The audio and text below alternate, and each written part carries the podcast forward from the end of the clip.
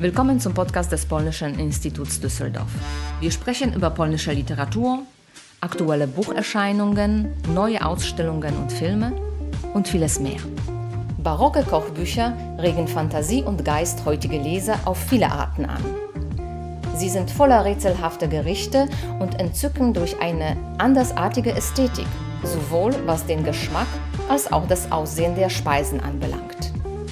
Unser heutiger Gast ist Dr. Marta Sikorska, Wissenschaftlerin an der Nikolaus-Kopernikus-Universität Thorn. Sie erforscht die Kulturgeschichte des Essens und der Küche der Neuzeit. Ihr besonderes Interesse gilt alten polnischen und deutschen Kochbüchern.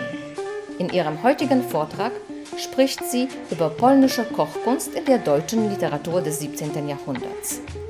Der Vortrag ist ein Teil des Kulturprogramms Vier Jahreszeiten in der polnischen kulinarischen Tradition.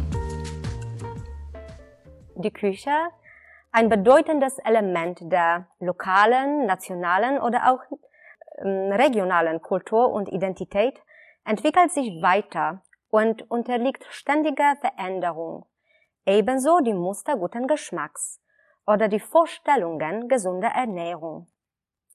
Als Historikerin habe ich mich gefragt, wie können wir herausfinden, wofür die polnische Küche in der Vergangenheit berühmt gewesen ist?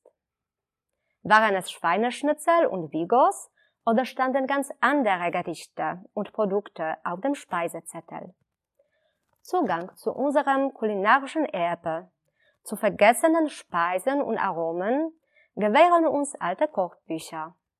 Sie sind zugleich eine überraschende Quelle für das Wissen über die einstige Gesellschaft.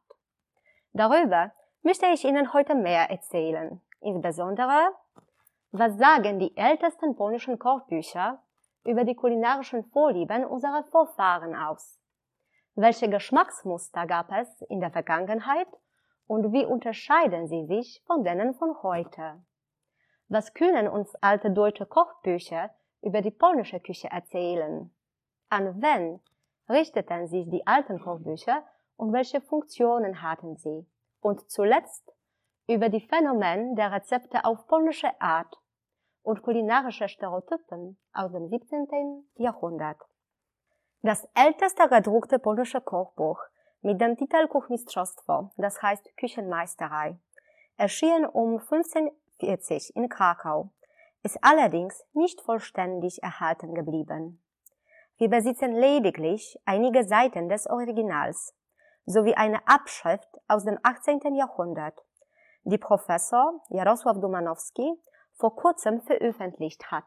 In der altpolnischen Küche wimmelt es so hm, von Pfeffer, Safran und anderen Gewürzen. Diese waren Zeichen für Luxus. Rohzucker wurde als kostbares Gewürz behandelt und Fleisch- und Fischgerichten hinzugefügt. Geschätzt wurden damals Geschmackskombinationen, daher waren die Gerichte gleichzeitig süß, sauer und pikant, so wie heute in vielen asiatischen Länderküchen. In der Küche der Oberschicht waren auch Rätsel und Illusionen begehrt. So wurden beispielsweise Würste gereicht, die aus Mandeln anstelle von Fleisch hergestellt waren, oder Gerichte, die aussahen wie gebratenes Geflügel, aber aus Fisch bestanden. Den natürlichen Geschmack und das Aussehen der Speisen zu verbergen, galt als reizvoll, insbesondere bei Festmählern. Im 17. Jahrhundert jedoch begann die französische Oberschicht plötzlich anders zu essen. Sie verwarf die Gewürze, die im übrigen Europa so hoch geschätzt waren, führte die Trennung von salzig und süß ein und entwickelte eine Vorliebe für delikate, natürliche Aromen und lokale Produkte anstatt der exotischen. Ihre Speisen würzte sie von nun an mit einheimischen Kräutern, die bislang der bäuerlichen Küche vorbehalten waren. So kam es also Mitte des 17. Jahrhunderts zu einer Änderung des Leitbildes vom guten Geschmack. Es war eine echte kulinarische Revolution und die neue Mode wurde alsbald von anderen europäischen Höfen übernommen, auch polnischen und deutschen. Die Folgen dieser Revolution können wir bis heute spüren. Ihretwegen bevorzugen wir Rührei, das mit Pfeffer und Salz gewürzt ist, statt Rührei mit Zucker, Safran, Zimt und Nelken. Um festzustellen, was die altpolnische Küche auszeichnete, bevor das fremde französische Vorbild aufkam, war es unabdingbar, die Meinung aus den stehenden Dritte einzuholen. Als unschätzbar erwies sich hierbei die deutsche kulinarische Literatur, die weitaus umfangreicher ist als die polnische. Während bis zum Ende des 17. Jahrhunderts in Polen zwei Kochbücher erschienen, waren es in den deutschsprachigen Ländern 56. Das erste mit dem Titel Küchenmeisterei kam schon 1485 in Nürnberg aus der Druckerpresse. Barocke Kochbücher erfüllten mehrere Zwecke. Sie waren nicht nur Gebrauchstexte, die Anleitungen zum Zubereiten von Gerichten enthielten, sondern auch Chroniken des höfischen Prunks oder Handbücher zur Führung des Küchenpersonals. In den Schichten des aufstrebenden und dadurch reicher werdenden Bürgertums fungierten sie als Selbstlernbücher über die Gebräuche der Oberschicht hinsichtlich Speisen, Etikette und Tischsitten. Rezepte für Gerichte auf polnische Art kommen schon im 16. und 17. Jahrhundert auf, nicht nur in deutschen Kochbüchern, sondern auch in Ernährungstraktaten, der Hausvaterliteratur oder auch in Kalendern, wie zum Beispiel alte und neue Speis- und Kellerkalender von Wolfgang Schindler. Die polnischen Rezepte wurden für Hochzeiten und Gastmähle empfohlen und standen ohne Zweifel hoch im Kurs. Sie kamen auch in den Kochbüchern des 18. und 19. Jahrhunderts vor, als die kulinarische Literatur die Massen erreichte. Um die Frage nach dem Bild der polnischen Küche in der deutschen kulinarischen Literatur zu beantworten, habe ich nach Rezepten auf polnische Art in beinahe 60 gedruckten deutschen Rezeptsammlungen des 16. und 17. Jahrhunderts recherchiert. Es stellte sich heraus, dass es in 28 gedruckten Quellen insgesamt 86 Rezepte für Gerichte auf polnische Art gibt. Sie nehmen unter den anderen Länderküchen, die in der deutschen Kochbücher beschrieben werden, breiten Raum ein. In den untersuchten Kochbüchern betrafen die meisten Rezepte mit geografischer Bezeichnung englische, dann ungarische und dann polnische Gerichte. Die als polnisch konnotierten Gerichte, sowohl für Fleisch als auch Fisch, hatten oft einen gemeinsamen Nenner. Sie betreffen meist Speisen, die in einer dicke Soße gegart wurden, meist auf der Basis von Zwiebeln, Apfel, Petersilie und Brot, sowie gewürzt mit Safran, Pfeffer, Ingwer, Muskatnuss, zubereitet mit Wein, Essig und Zucker, so dass die Gerichte ein süß-saures Aroma erhielten. Weitere Zutaten der polnischen Gerichte waren auch Zitronen, Mandeln, Rosinen, Oliven, kurz alles, was importiert und teuer war. Unter den Rezepten auf polnische Art überwogen Fischgerichte, insgesamt 54 Rezepte. Davon sind 43 Rezepte für Hecht. Auf polnische Art zubereitet wurden auch Karpfen, Lachs, Quappe und Flussbarsch, das heißt Süßwasserfische. Frischer Fisch war ein Beispiel für Luxus und gehörte zu den teuersten Lebensmitteln. Fleischrezepte machten 36 Prozent der untersuchten Rezeptkorpus auf polnische Art, also 31 Rezepte. Sie betreffen hauptsächlich Kapaun und Huhn, Ochsen oder Kalbszunge und Gans.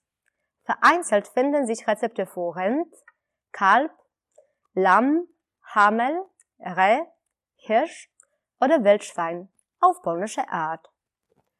Heute herrscht die Überzeugung vor, die polnische Küche sei fett- und fleischlastig. Doch das ist eine Art Mythos.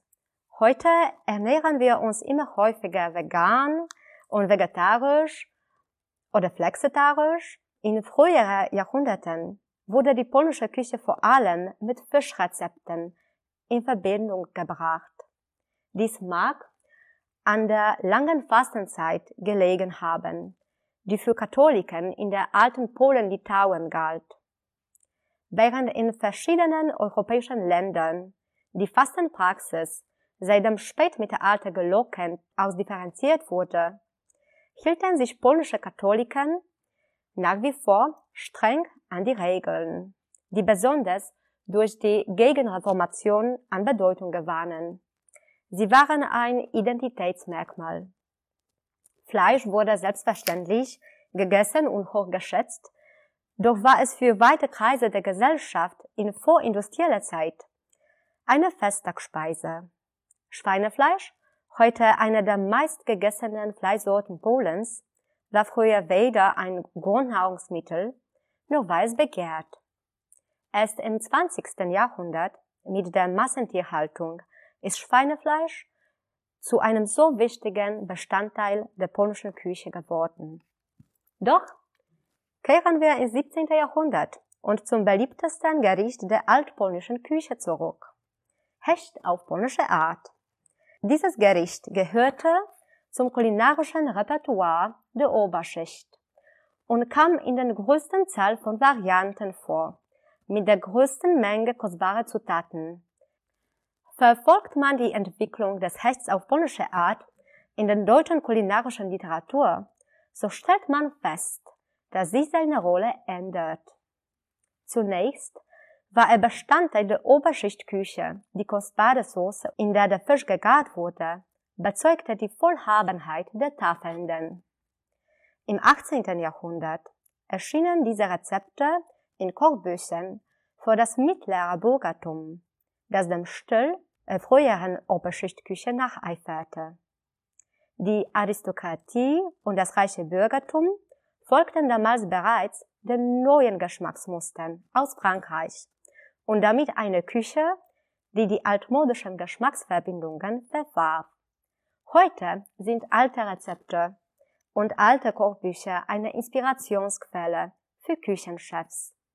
In Zeiten der massenhaften Lebensmittelproduktion und der Globalisierung kehren sie zu früheren kulinarischen Traditionen zurück, zur Beachtung der Jahreszeiten und der Gaben der Natur. Alte Kochbücher werden für Küche und Leckermäuler zu einem Quell kulinarischer und intellektueller Inspiration sowie des Wissens von der Biodiversität von alten, heute vergessenen Pflanzenarten und ihrer kulinarischen Verwendung. Vielen Dank.